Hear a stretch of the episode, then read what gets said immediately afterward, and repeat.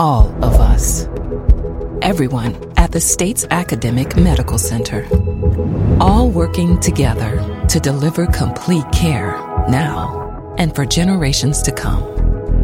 All over the state, including hospital and clinic locations from the Delta to the Gulf Coast.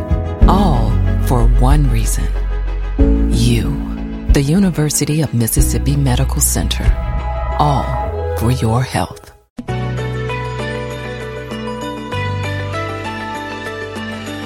From MPB Think Radio, this is Southern Remedy Kids and Teens, where we discuss issues involving your children as they're growing up.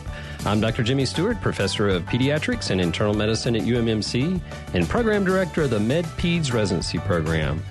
Well, school starts back in just a few weeks, and in addition to making sure that you have all those school supplies, how can you ensure that your child starts school smoothly?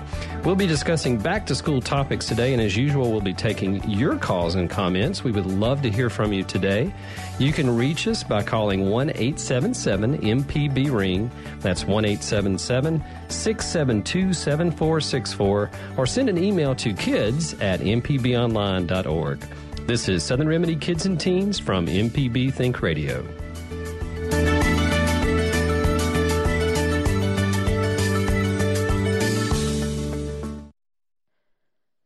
Live from NPR News in Washington, I'm Lakshmi Singh. The U.S. Senate is entering its third day of debate over legislation to dismantle the Affordable Care Act, or Obamacare.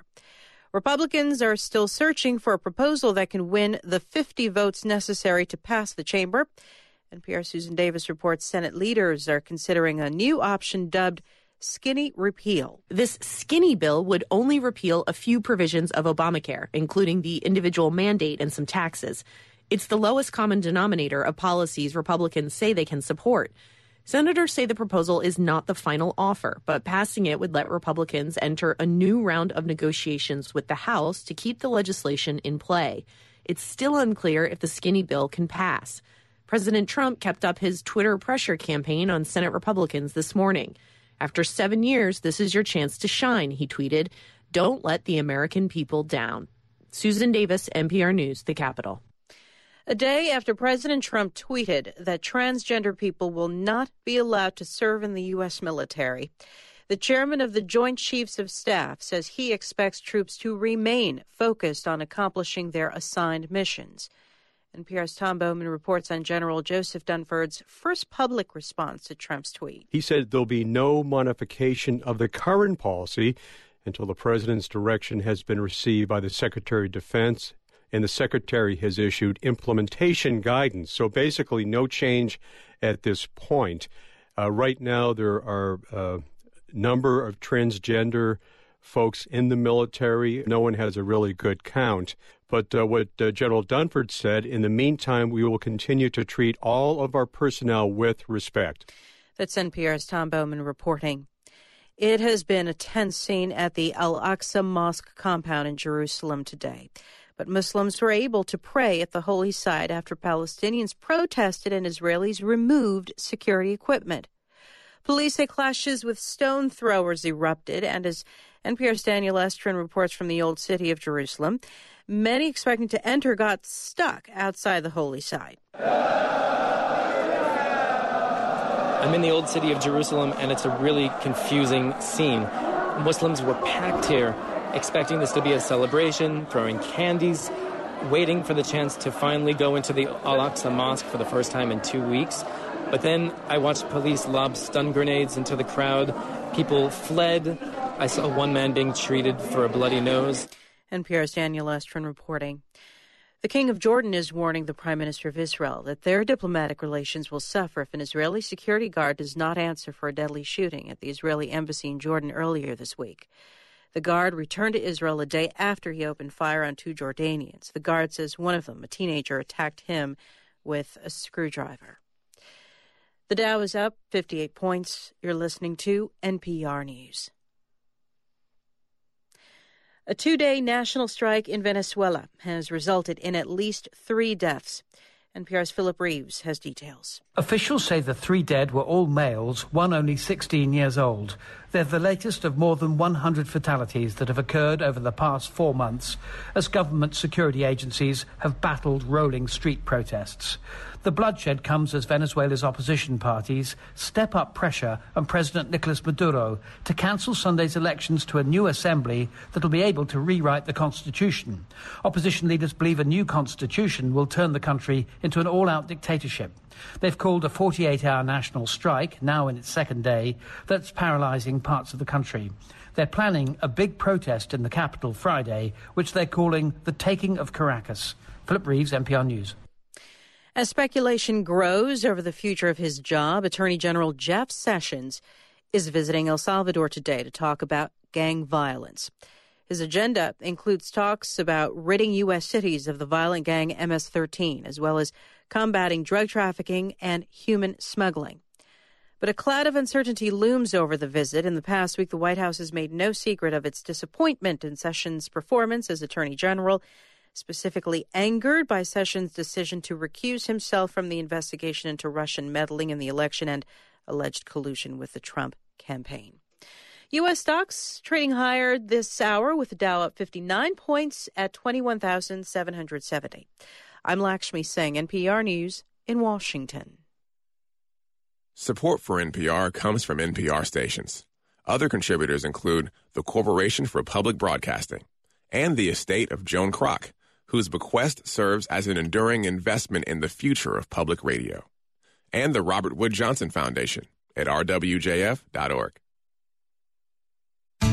This is Southern Remedy, Kids and Teens with Dr. Jimmy Stewart on MPB Think Radio. To take part in today's show with your questions or comments, call 1 877 MPB Ring. That's 1 877 672 7464. Or you can email the show kids at MPBOnline.org. And now, Southern Remedy Kids and Teens on MPB Think Radio.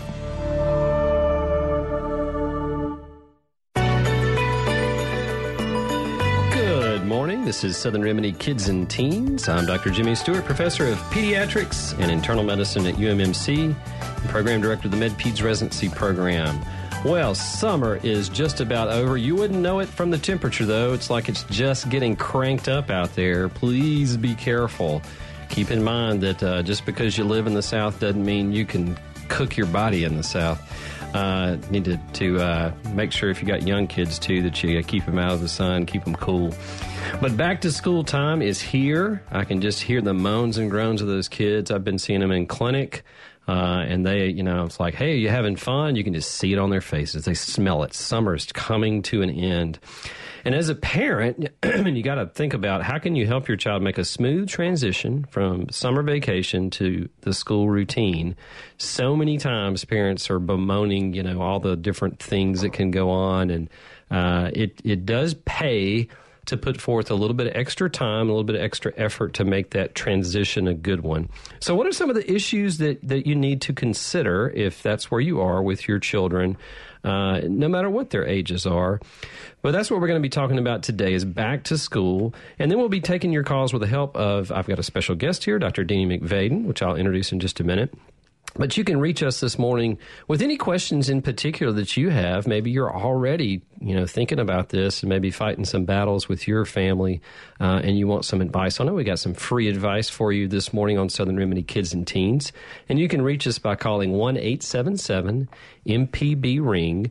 That's one eight seven seven 672 7464 or send an email to kids at mpbonline.org.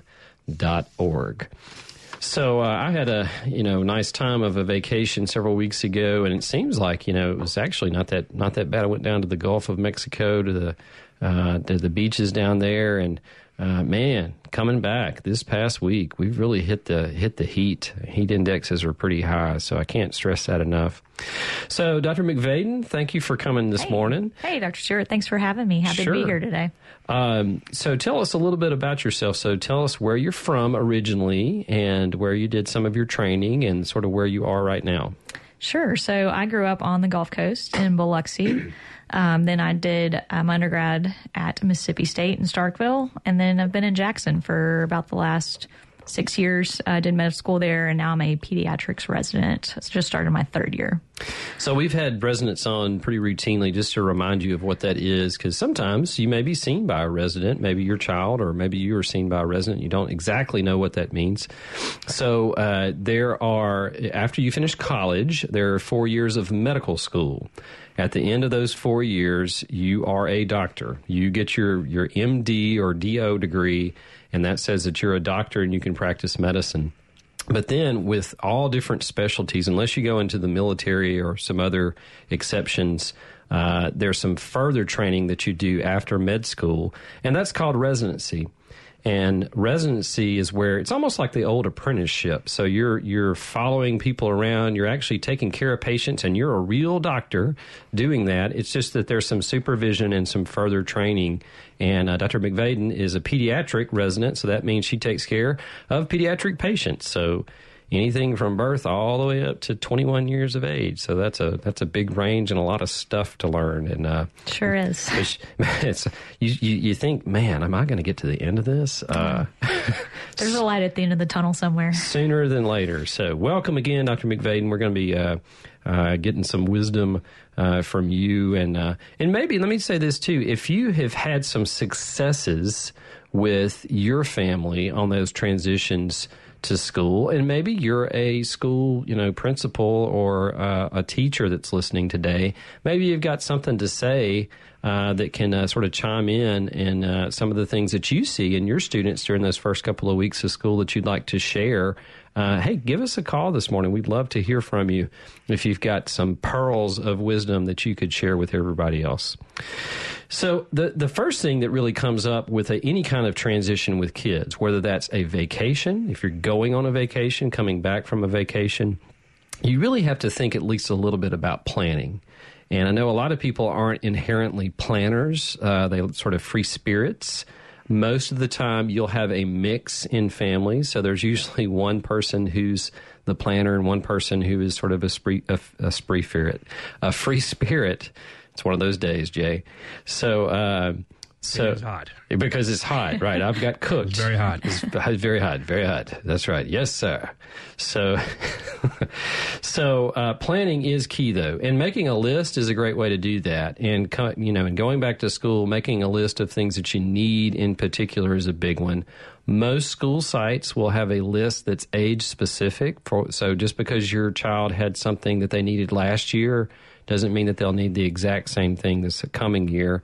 So that's that's important uh, for them to have. And there's lots of school requirements at different ages. So check out your school's uh, website, and they should have something there. You know, if it's in a, a public school, usually they do that by by district, uh, but they may have some some particular um, you know specifics at each in, uh, at each school's website that they can they can talk to you about. One big one is vaccinations. We're going to talk more about that next week. We're not, going to spend a whole lot of time on it today, but remember for for uh, you know that, that, there are age specific vaccinations.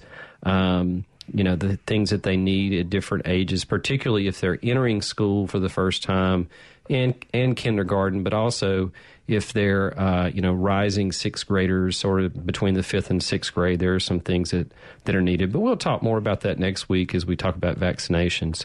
School supplies are another one, right? So there's lots of different supplies. Endless lists of supplies. Yeah. Yes, yeah. So I mean, I'm thinking back of the list that I had in school. Just about four or five things. That was it. Now it's about thirty. Yeah. So we, we our church partners with the, uh, one of the JPS schools, and I looked at a list yesterday from the JPS website and went out to Office Depot during lunch to go pick up some stuff. And man, yeah, you're out about five hundred bucks by the end of the. wasn't the quite shopping. that much, but it was. Yeah, it's a lot of things, and uh, it's some cool stuff. I'm such a I'm such a nerd. I mean, my pediatric side really comes out because I was like, I always love to get new school supplies. Yeah, and it's not just like you can't. It's not just like the 24 pack of crayons. I mean, you've got lots of options now, right? Right. I mean, even if they don't have burnt sienna, whatever the color Cerulean. is. Cerulean. yeah, whatever that is. Uh, yeah, so supplies are a big one uh, in making sure that you have them. You know, if you have multiple kids too, uh, I would go ahead and come up with a system. I know a lot of people use different systems of trying to coordinate that, particularly if they're all at similar ages. Uh, you know, not just for clothes, for uniforms, all those kinds of things hey, don't don't be shy. Label those things. Absolutely. Uh, you can use initials. Uh, you can color code. Maybe somebody has a different color backpack. They don't have to be twins just to do that. So those are good things to keep in mind uh, when you go out and buy supplies. And then, you know, there are some some special accommodations for some kids. So particularly if your child has a, a medical condition that would require some deviation to what everybody else is going to do. For instance, allergies. So there's lots of allergy issues, right? Right. So things like albuterol inhalers, um, EpiPens, all those things that kind of need to be on site at the school. I know I've kind of run into some issues in my uh, continuity clinic um, with a lot of the public schools not having full time nurses. Don't always feel comfortable having these. So just make sure you're talking to your pediatrician, getting whatever paperwork you need done. Um, to make sure they have those medications that they need on site at school and know how to use them, and the teachers aware too. Um, had lots of problems with that going into the the fall. So. Yeah, and if you if you have any questions about that, ask your physician. You know, this is about the time that a lot of kids will come in. You know, for a regular checkup. It's a convenient time, and to make sure everything's okay. Maybe school physical that they need uh, for for different things. We'll talk about that in a second. And don't wait till the last minute. No, uh, it's hard to get in to see uh, your pediatrician this yeah. time of year. So make sure you're getting in way ahead of time before school starts. Make sure you have all your refills and your sports physicals ready to go. Please call. And the, the ER is not the right place to mm. get your school physical. They don't offer uh, physicals in right. the, the emergency room. This is Southern Remedy Kids and Teens. We're talking about back to school issues today. We'd love to hear any kind of questions you have, in particular, if it's your child has uh, one of these uh, special medical conditions, maybe some chronic conditions, and you have a question about what they would need, uh, in particular, going into a school environment. Give us a call this morning at 1 877 MPB Ring. That's 1 877 672 7464, or send an email to kids at mpbonline.com org. So diets are a big one too. You know, like uh, gluten sensitivity is a big one we see a good bit, but also allergies. Right, food allergies, and uh, most of the schools now offer gluten-free options for. Mm-hmm. I think they're required to for kids with um, celiac uh, disease, but also food allergies as well. I think that's why it's important to have EpiPens. You never know what kids are going to bring into the classroom or um, share in the lunchroom, so I think that's always important to have. Yeah, and depending on your resources too, particularly if you're going to a new school environment, um, it, some there are some situations. Let's say that your child has maybe moderate to severe asthma, that you might want to ask what the resource sources are there at the school. And if they have a school nurse uh, or somebody that comes around, you know, that's been trained appropriately as a healthcare uh, professional, uh, that might be a great resource that you have. Uh, you know, we I, one of my things that I'm interested in in pediatrics is pediatric hypertension. And a lot of school nurses can help out with that, you know, with sort of seeing what the blood pressure is at school from time to time. Um, if there's any problems, it's nice to have that resource there. Absolutely. And the teachers as well, I feel like need to be aware of, of those things too. Yeah, absolutely. And again, planning is the big deal. So if you have that written down, if you have a plan, particularly if it's a chronic medical condition, just about everybody, not just if you have asthma, but other things too, diabetes is another one. What is the plan should things, you know, should emergencies or uh, problems arise, what's going to be the plan. Right, uh, which I've, your pediatricians can definitely help you with yeah. if you have any questions. And I've got lots of friends who are teachers, and they, you know they're they're quick to point out we you know if you're the parent. Uh, of a child, uh, we they need to have your correct uh, contact information down. So, uh, you know, I know sometimes, particularly at the front at the start of the year, if there's a problem, they may call a number that's maybe outdated. So, take the time to make sure all those contact information all that contact information is current and up to date. So pre participation physicals, you know, somebody would say, well, why? You know, my kid's going to play football, or they're going to play soccer, uh, or they're going to be a cheerleader. So why do they need a physical? So what do you tell them when they ask that? So I always kind of uh, go over what I look for in the the sports physical. Um, there's a lot of important things that we need to kind of rule out or clear them for before they go um, go and play, especially things like scoliosis. We look for um, any kind of heart murmur, things like that, um, which can all kind of affect them, you know, in the long run. And it's just a good time to get a good general well child check in um, as well. And you know, a lot of sports need them, not just football, basketball, kind of the more, um, you know, uh, contact sports. I filled out a sports physical the other day for golf, so you know. Yeah. Yeah, uh, just about everything. So, And they do have, if you'll, you know, just sort of keep your ears open uh, and eyes open. There, there are a lot of uh, group sports physicals that are put together. So I know a lot of the sports medicine groups in town do those in mass. So they'll do, you know, a hundred, a thousand a day uh, on a Saturday. Check with your school too, your school sports program, because they may can help you out on some uh, free uh, access to those. And typically, those are free services that are that are provided. Uh, but if you have any kind of questions, just ask. You know, call your doctor, call your physician about that. And there may be some things that your particular child may need. Uh, another thing that comes up with the pre-participation physicals, you know, for a lot of adolescents, because they're relatively healthy, at least they think they're healthy. This is one of the times that we pick up on problems. we catch all kind of things. I know uh, with your high blood hypertension clinic, Yeah. um, you know, we screen a lot. I feel like that's probably the number one way we find kids with high blood pressures when they come in for their sports physicals. Um, we catch that um, and things that they probably wouldn't normally come to the doctor for, um, or you know, wouldn't normally come for their well child check. Look, they should every year, but we'll catch a lot of things um, on physicals just because they haven't been to the doctor in a long time. Um, so it's very, very important uh, to get before they play any kind of sports. This is Southern Remedy Kids and Teens. We're talking about back to school topics today. We're going to take a short break, but when we come back, we're going to continue our discussion about preparation for those things. A lot of time for you to call in with your particular question or comment. You can reach us at 1 877 MPB Ring. That's 1 877 672 7464. Or send an email to kids at mpbonline.org. We'll be right back.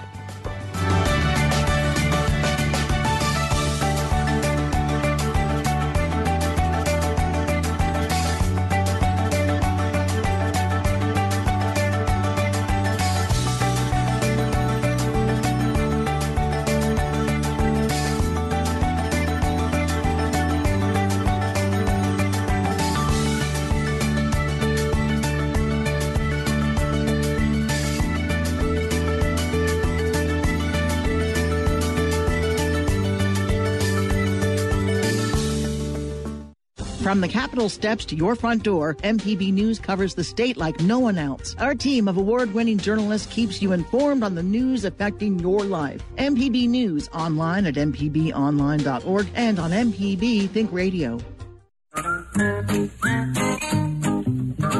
Hey y'all, it's Felder Rushing. I'm the Gestalt Gardener, and I am so pleased to join y'all every week talking about gardening. You know, you don't have to be anybody or join anything to be part of this party. All we're going to do is talk about gardening and garden related stuff, and maybe a little psychology working in at the same time. Let's have a lot of fun on the Gestalt Gardener. Fridays at 9 and Saturdays at 10 on MPB Think Radio.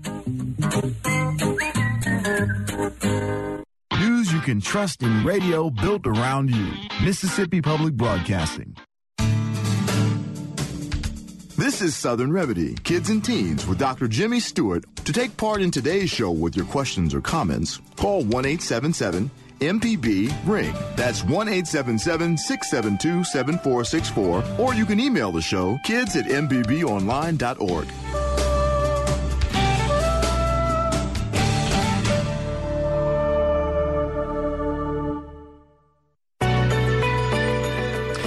back to Southern Remedy Kids and Teens. I'm Dr. Jimmy here with Dr. Deanie McVaden, and we're talking about back to school topics. How do you get your family prepared and yourself prepared? Because it's a big adjustment for parents to to get back into the swing of things when it's school time. Uh, a lot of transitions, a lot of uh, different schedules and different routines that have been uh, sort of maintained during the summer period, even if it's a short period of time. It's hard to uh, get back in the swing of things. We've been talking about some preparation, some planning involved in that, particularly if your child has chronic health problems. You might want to uh, check with your school and make sure that they're equipped to deal with that and that they're aware is probably the biggest thing to deal with that. Let's go to our first caller this morning, Shirley from Starkville. Good morning, Shirley. Hey, Shirley. Are you there, Shirley? Oh, hold on just a second. Shirley, are you there? Hello, Shirley. All right, so uh, we'll get back to Charlie in just a second. So, yeah, so so letting people know about things is probably the biggest thing in preparation, and and certainly if you do have chronic health problems, uh, getting that information to the school and and having a plan if things go wrong. All right, so let's try this one more time. Shirley, are you there? Yes. Hello. Thank you for calling. What's your uh, question or comment this morning? Okay. Well, thank you guys for your wonderful program. Um, uh, my uh, youngest uh, granddaughter uh, has had uh, febrile seizures. She's now four, and so she's in preschool. Uh, will be in preschool, and so I'm wondering, um, should uh, first of all, uh, should um, my daughter and son-in-law let the school know uh, that she has had, uh, I think, two or three episodes when she was younger. And secondly, uh, they live in Indianapolis, so sometimes the kids come to visit me. So during the summertime, should I be watchful of anything in that regard? Absolutely. So um, I think it's a great idea to kind of, uh, you know, let the school be aware of that. Um, she has a history of the febrile seizures. You're always at, you know, a slight risk of having more after you, you've had one. Um, and just kind of letting them be aware of that. Staying on top of fevers, which I'm sure um, they've talked to you about, you know, making sure you, you treat the fever early um, and kind of have a plan of what to do. You know, let them know that she's had those in the past. And if she has one at school, um, you know, not to do anything, just kind of keep a safe environment for her um, and those type of things. But I, I think it's it's a great idea to let the school know. Yeah, Shirley, you know, the, the there's uh, every seizure is not like every other. So it's a, there's a difference of types of seizures. Febrile seizures are actually pretty common. Uh, they are usually self-limiting, meaning they go away on their own, and they they are thought to be caused by changes in temperature. So that's why they tell you if your child has a fever, uh, to give them Tylenol uh, or uh, you know Advil, depending on the age and to uh, to make sure that their their temperature doesn't rise very quickly. You can also have them sometimes if it's really high and then the temperature changes and goes back down low. But they're almost always, uh, you know, fairly straightforward seizures. It does. There is some chance of, of having that. Usually, they'll grow out of that as they get older, and it's not really associated with any long term complication uh, like some of the other seizures are. So, the biggest thing is just letting the school know about that. I think that's a great idea, just like Dr. McVaden said, and then making sure you have a plan. Uh, and it's, you know, the biggest plan you could have if you're taking care of them there in Starkville is just to make sure if they, you know, if they feel warm, document it with a thermometer. And if they do have a fever, you know, go. I would go ahead and, and give them some Tylenol or or Advil, whatever their doctor and parents, you know, have have suggested would be the best thing. But yeah, that's one of those things that is it's scary. Seizures are scary in school. I can remember having, uh, you know, as a child being in a classroom in the third grade and somebody had a seizure, and uh, it, it's a scary thing, not just for the kids but also for the teachers there. But um, but that that's that's what we would suggest, Shirley. Does that answer your question? Yes. Thank you. You're welcome. Have a wonderful day. Sure, you too. Thanks for calling. Yeah, seizure, seizures are a big one, uh, you know, with particularly if you're on chronic medications and not necessarily febrile seizures, but other seizures. Certainly, there are things that you do and that you don't do in a school situation that may be a little bit different. And I think a lot of times parents and you know schools have to realize they're not the EMTs, they're not the emergency medical technicians, they're Right. not uh, that there is a limit on some of the things that they can do. Right, knowing when to call. EMT Absolutely. and- Yeah, and get pretty more help. quick. Yes. Most schools have a pretty, uh, you know, low threshold for doing that. So, uh, but preparation again is a big thing, and, and knowing what to prepare for. Let's go to Paul in Cleveland. Good morning, Paul.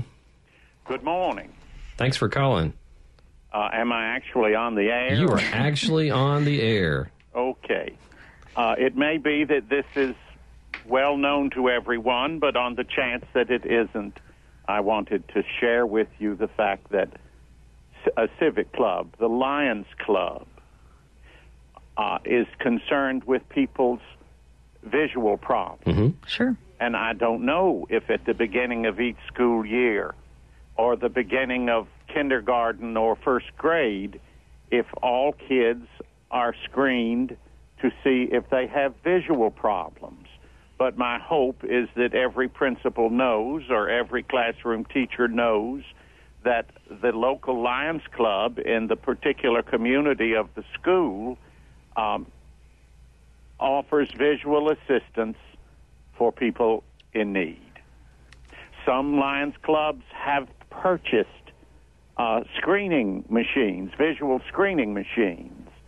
I don't know where precisely, but here and there they've done that. And they perform that function, and so I thought it would be a great thing for folks to know that. Thanks, Paul. That's that's good, and it's nice to have community resources like that that can help out on that. Um, so yeah, so visual screening is something that we routinely do at a number of different ages. Yeah, so uh, we start doing those at kind of the well child checks in our uh, pediatrics office, but you know, a lot of times kids don't always get in for those. So I think it's good to know that there are some community resources available. I actually didn't know that the Lions Club offered that. So um, that's definitely a good thing to know. But we, yeah, we do start screening um, at our well child visits. I, I think some schools may screen as well, but um, I don't know that that's something that is mandated or anything. Um, so, but I think it should be done yearly, um, especially for school age children. So, yeah, we, we, you know, there are certain things that we look for and screen for around the newborn period and then periodically after that with the, with the normal acquisition of of normal eye behaviors that babies have and and uh, neonates have, and then somewhere around between three and three and a half years of age, uh, once that child can communicate different things, you know, sort of the eye chart uh, that we have as a rough screening technique and. Uh, that they don't know their letters yet, but we have shapes and we have different directional signs, and there's all kinds of standardized ways we can do that. Uh, a lot of times, though, we're prompted by parents who have some concerns about, you know, some things that they've observed. Uh, that the child that they think that they can't see or can see. Yeah, I think like grades dropping and uh, exactly. uh, uh, chronic headaches tend to kind of be some complaints that parents bring up that will often kind of lead us towards checking vision. Yeah. So. Yeah, and and there's a lot of different, uh, you know, uh, what a lot of parents will call lazy eye or strabismus. Uh, which is uh, an, a um, problem with the muscular system of the eyes to to be lined up, uh, both both eyes lined up together. So there's lots of different things that we look for. But if you notice that, and again, when they enter school, again, that's a time that their physician should be looking at those kinds of things. Uh, uh, but if you have these other resources, I'd say take advantage of them. You know, that's a great resource with the Lions Club and others that have that. And, um, you know, we mentioned sports participation physicals too. That's important for sports, um, particularly contact sports and high velocity sports. So if your child does have a visual impairment and they're playing baseball, um, that could potentially be a problem. If you have a baseball coming at them at a high velocity, high speed, and uh, they can't see it, so it works a lot better if they can see it. Um, so that's that's something that's important, you know, not just for sports, but per- primarily for learning. Uh, that doesn't always get picked up. You know, kids can't tell you that at that age. Right. And it usually can happen kind of subtly or gradually. And so a lot of times kids don't notice it until, you know, they just kind of start having some symptoms from it. So I think if you screen yearly, you can kind of um, catch it early and um, kind of get ahead of the ball game there and, and um, make sure they have the right correction, corrective lenses and things like that. So. Absolutely. Absolutely. Well, thanks, Paul, for that uh, suggestion and uh, comment. And uh, you know, we often say on Southern Remedy Kids and Teens, you know, uh, people calling in with good information. Man, that's how we learn about things. I love hearing about that on the air and in clinic too to share with other people. Let's go to Swayze this morning. Uh, good morning, Swayze. Are you there, Swayze? Uh, yes. Hey. Good morning. Thanks for calling. Yeah, I was curious if you had any suggestions. I have a 12 year old daughter who will be going back to school soon and has seemed kind of down this summer and just concerned about things that go along with middle school and and just bullying and depression and how to how to recognize it, what to do about it. Yeah, that's a big one that comes up every year, um, particularly at some ages. You said 12 years age, 12, yeah, 12 years old? She's 12. Yeah, that's a hard age. Middle school is is difficult. Um, I think middle school is kind of the prime bullying absolutely peak there. Yeah. Uh, let me ask a couple other questions too. Is is are that do they already have access to any social media? Oh yeah, a little bit. Yeah. Okay. Cell phone, text messaging. Yes. Okay. All right. That helps. So, yeah, there, there's a couple of things that you want to look out for um, that are red flags that you want to inquire more. The more you know about your child, and it is hard at this age because they're not going to tell you, they're not going to volunteer a lot of information. Uh, if they're avoiding uh, certain situations, now a little bit of school fear, particularly if they're changing schools, different school location, that's okay. Uh, you want to be able to talk it through with them. If you can drive by that school, if you can even maybe even take a you know a walk through of the school grounds just so that they can get a a sense of what that's going to be like uh, when they're there. But some of the red flags, if if things that they liked and enjoyed doing, if they're avoiding those things, uh, or if they have an, an uh, over sort of over the top fear of certain uh, situations, uh, then you know I would inquire that it might be something like bullying. Um, there are behaviors, you know, if they're, um, you know, if they sort of the classic one is if they're, you know, if they're losing a lot of stuff when they go to school, uh, money, uh, supplies, um, if, um, you know, if they feel like that they're sort of being ostracized uh, and pushed aside by certain groups, all those things can be sort of red flags that bullying is going on. And you want to inquire with the child, and then once they get in the school system, inquire with the teachers too, just to see. And most schools have a zero tolerance for that too. I mean, they don't really, they really pay attention to that. Um, one thing I've heard from school principals, uh, particularly in middle school, and particularly with with this age females, uh, is that there is a very high incidence of social media bullying. Is the reason I asked that. Yeah, I would, I would just to piggyback on that. Um, one good thing I've heard parents start doing now is if you know your your teen is on Facebook or any other social media, getting your own account to kind of monitor what they're doing, friend them, and um, make sure you're kind of. I think communication is the key, and kind of seeing uh, what they're doing on there. You know, sometimes it's hard to uh, monitor everything they do, but um, just to kind of keep surveillance out on social media, I think is important for parents as well. And you can always, you know, uh, setting the bar early about you know having access to their accounts is also key because a lot of those accounts, a lot of those apps, a lot of those products are not uh, savvy for you to you know to see all the time. So having access to them is really key. Um, so I would ask more questions, Swayze, about that. It's you, you have to be a bit of a, a detective to try to figure those things out sometimes. Uh, Sometimes you'll talk more than others. yeah, exactly. Just that whole age right there. I tell you what, middle school is like a it's a war zone, really. Right. And kids are are nasty to each other. Remember bullying too, it's not necessarily saying you wear glasses, you're different, you know, and I, I wear glasses, so I can say that. uh, it's, uh, you know, but it's going beyond that so that you're, you know, you're, because they all are going to pick at each other at least a little bit, but it's when it, it really is uh, getting at who that person is and sort of hurting them. And I, I would encourage her to, you know, to if she doesn't have, you know, a sort of a set of friends to try to encourage that. If you do know of other people who have kids that age, to maybe encourage them to be your friend. Um, That one of the best things to to you know to tell your child if they are being bullied is to find other people that have similar likes that are their friends that are going to really you know treat them with respect for who they really are uh, rather than try to make fun of fun of them. Bullies, you know, um, they're everywhere. They're in every situation, um, and actually, those are the ones that really it's it's really hard for the person who is bullying because there's such a high incidence of other problems down the line. Um, one thing you don't want to want her to do, uh, usually, if she uh, there there are some ways to help her deal with the bullying behavior that aren't directly fighting back physically. That tends to escalate it. Um, although it can be really subtle.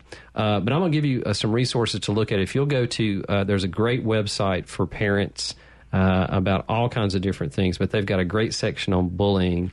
It's called healthychildren.org. You, and somebody, Children.org. yeah, Okay. some of you may may have heard me uh, mention that before.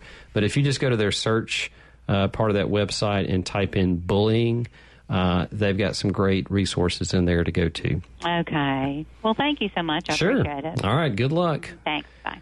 Man, my kids are 13 and 16 right now, and uh, man, they're just Are they active on social media? they are very active on. Well, one of them is active on so, social Mm-hmm. media, so he's on Snappy Chat, and he's I not. it's just Snapchat. Well, that's what I call it. I have my own names for it. I have the Book of Face. There's Snappy Hmm. Chat. There's What do you I- have for Instagram? I don't know. You know, I need one for Instagram. I just thought about that. I don't have one for Instagram, but I'm. I, and actually, I'm on Twitter. They are not. Do you monitor Uh, what they do on? Yes, we do. Uh, so I have. Uh, well, they're not on the Book of Face, but uh, my wife is. But um, but they do. Uh, you know, Instagram and uh, Snapchat are two of the the biggest ones. Mo- Mostly Instagram right now. It's sort of the the one that they they choose to be on. But yeah, we do. We when actually we have a cohort. We have other friends and. Uh, and family members A that team of parents for that all supervise team secretly. effect. Yes, yes. It's uh, and uh, we're even recruiting the Russians to monitor my kids uh, to make sure they're not doing anything. Well, I know who to call if you need help with that. This is Southern Remedy Kids and Teens. We're talking about back to school topics this morning and uh, got some good calls. Hey, plenty of time for you to call in with any specific questions you have about the health of you or your family. You can give us a call today at 1 877 MPB Ring. That's 1 877 672 7464. Or you can email us at kids at mpbonline.org. We're going to take a break, and when we get back, we're going to continue our discussion about back to school.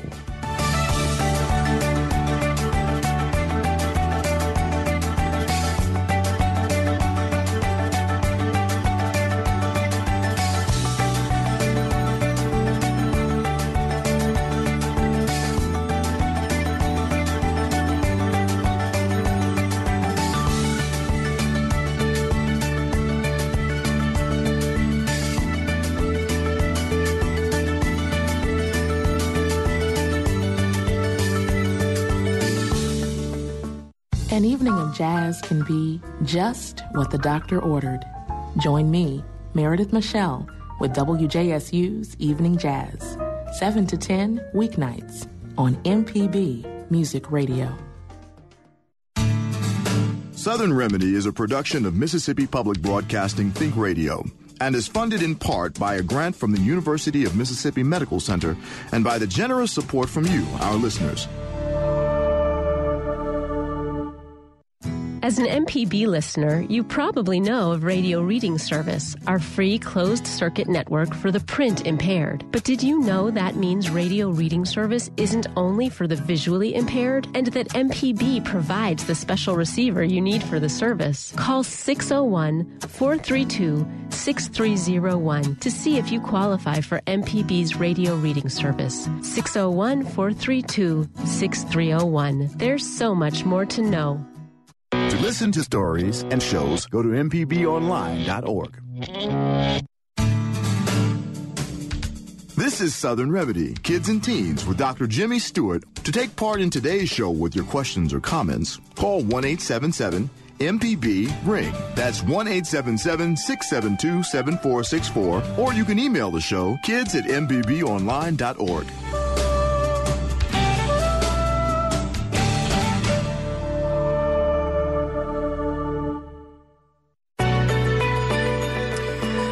Welcome back to Southern Remedy Kids and Teens. I'm Dr. Jimmy here with Dr. Deanie McVaden, and we're talking about back to school topics. How you prepare your family for going back to school? We got some great questions and a few comments that, uh, about different ways to do that.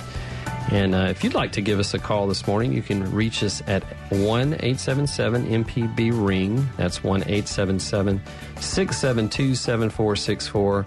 Or you can email us at kids at mpbonline.org. You know, some of the, the two biggest things that parents uh, struggle with, in fact, we heard this on the way in the studio from somebody here at MPB, uh, is uh, sleep and nutrition. Uh, you know, what are they eating and how are they, how do we get back on a sleep schedule? Because my kids, I'm not saying my kids, but a lot of kids, you know, they're up all night and they sleep until about 10 or 11 and that just doesn't fit in with the school schedule very well no, it doesn't. Getting back on that school schedule can be very challenging for some parents. yeah and uh, you know there are some there are some general you know recommendations one of the main things that the parents ask too not just during the school year but anytime is like how much should my kids sleep Right. And I think a lot of parents, um, they always think kind of the, the eight hour rule for adults um, is the same for children, and it's really not. I i'm always, supposed to get eight hours ideally. um, uh, no, it, I was kind of telling you, the younger they are, the more sleep they need. So, you know, when you have a school age child, you're looking at, you know, more to 10 hours, 12 hours, 10 to 12 hours of sleep, not just that adult eight hour dose that nobody gets really anyways. but um, I think that's really important for kids. So, um, you know, I, have definitely noticed correlations with like how they do in school, um, Absolutely. on how much they're sleeping at night and the quality of their sleep. Um, so I think that's a, a, very important thing going into school. Yeah, that's one of the first questions I ask if they're having problems in school. I ask about uh, what we call sleep hygiene. So tell me about when you normally go to sleep, when you wake up. Uh, what's the environment that they sleep in? I mean, all those things can sort you of. You know, the TV on all night, yeah. cell phone at the bedside. Yeah. Um, all not, those great things for sleep. not the best environment. Um, you know, there is a lot of good data on if you have a TV just in the room, even not if even it's on. not even on, but if you have a TV in that that child or teenager's room, uh, they get anywhere from one to two hours less sleep per night. Uh, that's a lot. So that's that's you know, and if you have it on, now a lot of people will say, well, it puts me to sleep. Well, not really. It's stimulating your brain, and particularly light has a lot to do with it. So our eye is directly connected to our brain. In fact, you know, the ophthalmologist will tell us that it is a direct extension of our brain. Sort of gross. You're looking at, you know, somebody's brain if you're looking at their eyes. Uh, but it um, it's also it doesn't just show us the world around us, the you know the visual world around us. It also helps to control our sleep and wake cycles. And there's little receptors on the back of the retina of the eye and it um, you know, when it receives light, it tells the brain in normal situations, "Hey, you need to wake up." And when it has decreased light levels, particularly certain wavelengths of light, um, blue light in particular, with um, uh, laptops and, exactly. and TVs and things, it it gets uh, you know it gets stimulated to wake up. So. Uh, those kinds of things don't really put you to sleep. There really is a difference uh, in in those light levels, and you know there there there are some devices now that, particularly you know the Apple devices or other devices that they have a feature where after a certain period of time, you know, it, at sundown, it'll change the wavelength. It'll have that nice amber glow. I have mine set up, up that way, but even then, if you're Still. using it, it's still going to keep you up. So you need to to set those limits. Yeah, They're I- not going to like it. Uh, you may not like it uh, yourself, but um, but that's probably a good a good first start. Is to you know if they have those things, get them out of the bedroom and make that bedroom at least during that time of the day, uh, the time of the night, the place where you go to sleep. Yeah, not just you know getting them out of the room, but also limiting screen time. You know, that hour or two before bedtime, I think is a good idea as well. Also, well, not letting them eat and drink much. You know, that hour to two hours before bed. So Yeah, because they'll be getting up. Exactly. Um, and by the way, I call those things, you know, all those things that take away sleep, sleep thieves. That's my new word for it. So that's Ah, the catchy. devices, phones, TV. It's about as catchy as Snappy Chat. Thanks. um, so, and the other thing is not, you know, is, is getting into a routine, particularly if they have been, you know, every day during the summer, if they've been going to bed at 2 a.m. and waking up at 10. Guess uh, they're not going to change overnight. Do not wait until the night before school. Right. I always tell parents, you know, a week to two weeks ahead of time before school starts, you really need to get on that sleep schedule, waking them up early, putting them to bed early, um, just so they can kind of slowly ease back into it. So you heard it straight from Dr. Mc, McVaden's mouth. Now is the time. We're Right we're now. a couple of weeks out. Go ahead and do it right now. They're going to say, "Oh, come on, summer's not over yet." Well, that's no excuse. And just do the right thing and go ahead and tell them to go to sleep. You can still get just as much fun in your last week of summer. That's exactly right. That never has made sense to me. It's like you have the same amount of time because you end up sleeping later in the day. So you can you can have fun. I don't know what the deal is. So that routine is important, and you do want to start earlier. Uh, this is also probably one of the, the most common things that teachers uh, complain about is lack of sleep. You know, they got a bunch of kids that first couple of weeks of school and they're falling asleep in their class, um, you know, during the day. So it's uh, make sure that they're doing that and getting in, back into a routine. Um, what about supplements or other other things that they can take? Because a lot of parents will say, "Can I give them anything that can get them sort of kick started back on this?" Yeah, I think that's a good topic to address because a lot of parents ask me that question, and um, also, you know, want a quick fix for that. I think getting in the routine um, and having kind of that healthy sleep environment is probably the best thing you can do. Often we'll tell parents, you know, let's try this first. Um, see if this makes a difference. Um, probably my first go to um, uh, in a fairly safe medication or, or supplement would be melatonin um, to try that. Things like you know Benadryl, or they're just not great for kind of the chronic use, and that's really not what they're intended for. Um, so that's kind of my first line is is the melatonin. Yeah, and Benadryl is marketed in different ways. You know, with adults, you know, Tylenol PM. Yeah, or ZzzQuil. Or, or yeah, exactly. So a lot of those uh, have Benadryl uh, uh, in them, uh, and melatonin is a is a hormone that the body uses to help regulate sleep, and it is over the counter. There's a lot of uh, you know, just about every pharmacy would have melatonin. It tends to be safe. There aren't a whole lot of side effects. There are some side effects with it, but um, but you can Very try rare. that. I, I haven't ever actually seen any side effects. It is Yeah, still very dose. You know, don't just think Right. it's a supplement. You can take ten of them. Right. Um, you know, you want to still take the recommended dose uh, for their age. So And it's it's best not to continue as a sleep aid, but in, it, particularly if you do want to do something, uh, and it's more of you're resetting when you go to sleep and when you wake. Uh, in fact, one of the first areas that this was studied uh, in was jet lag. Uh, in adults, so they looked at resetting that, if- particularly if you're crossing more than about three to four time zones. Um, so that's something. But the best thing, just as Dr. McVaden said, is that sleep environment and getting back into a routine.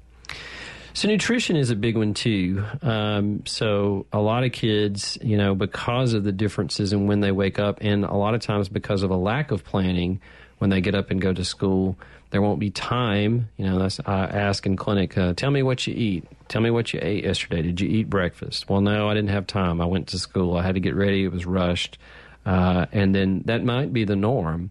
But breakfast really is important. I mean, it really is one of the most maybe not the important, but it is one of the most important meals of the yes, not to be skipped. Exactly.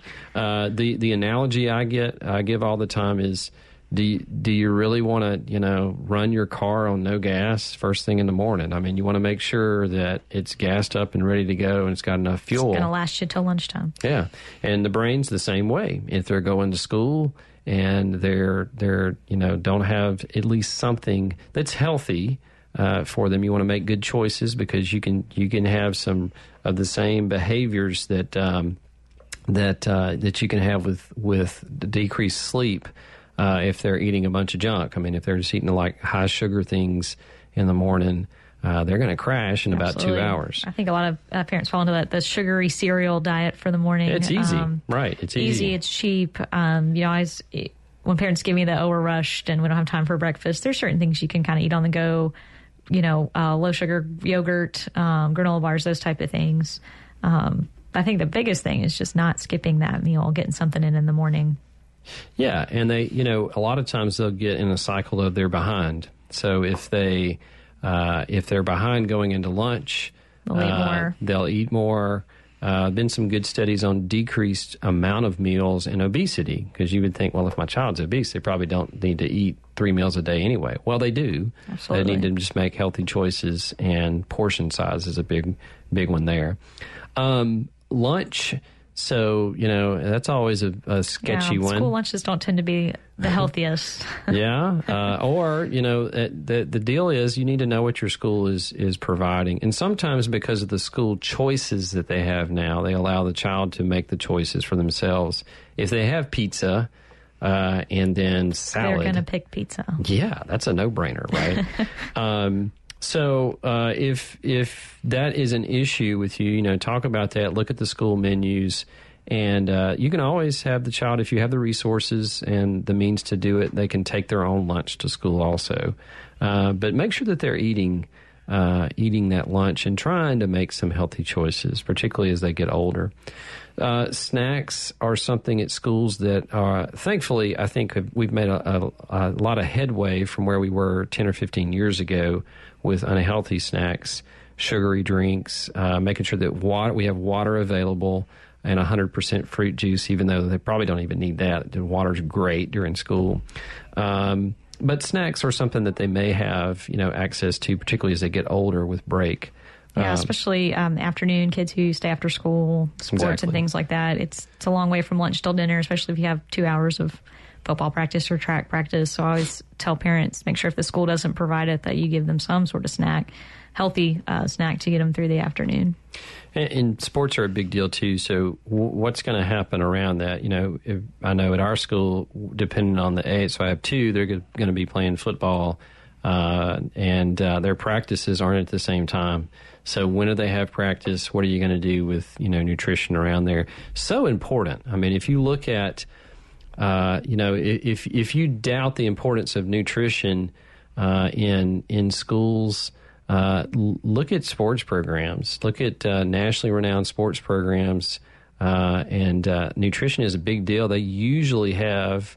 Uh, no matter what sport you're talking about, they usually have somebody on staff that they pay that is looking at the nutrition of their athletes and uh, the best programs are going to have the best athletes. I used actually when I went to the Navy SEALs training site for my son uh, when he was like Starting thinking young, about Dr. this. Stewart? Yeah, I was, and I said, "Hey, these Navy SEALs, these guys like they got it going on, right? I mean, they're they're over there, you know, doing all kinds of crazy stuff." Yeah. And he's like, "Yeah." I said, "Okay, well, let's look at what they eat." And lo and behold, they eat like three to five meals a day, but it's healthy things, lots of fruits and vegetables. Uh, they don't really take a lot of supplements, you know, which is another issue with a lot of kids. Um, so it's it's uh, you know, who knew? Uh, healthy a healthy diet actually does, does pretty good. yeah, and you know, I've heard a lot from teenage boys, especially, and some girls um, that are athletes. You kind of would be really surprised to know all of the supplements and things they're taking. So I think that's a, another good thing for parents to be aware of. Not all of those are FDA regulated, and most of them haven't been shown to really offer any improvement, you know, on the field. yeah. Um, but they love to take, you know, creatine and protein and those type of things. And a lot with caffeine in it too. You really have to watch out about a lot of the, the sports yeah, drinks. high sugar. Absolutely, absolutely.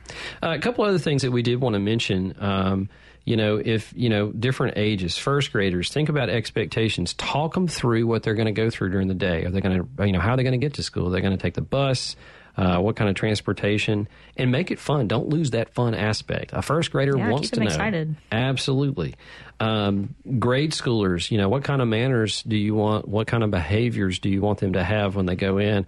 Do role play. You know, right. that's that I is always think great. it's, I tell parents to do the dress rehearsal. You know, go and visit the school, meet the teacher ahead of time, so nothing's kind of new and foreign on their first day. It all Yeah. feels a little more comfortable.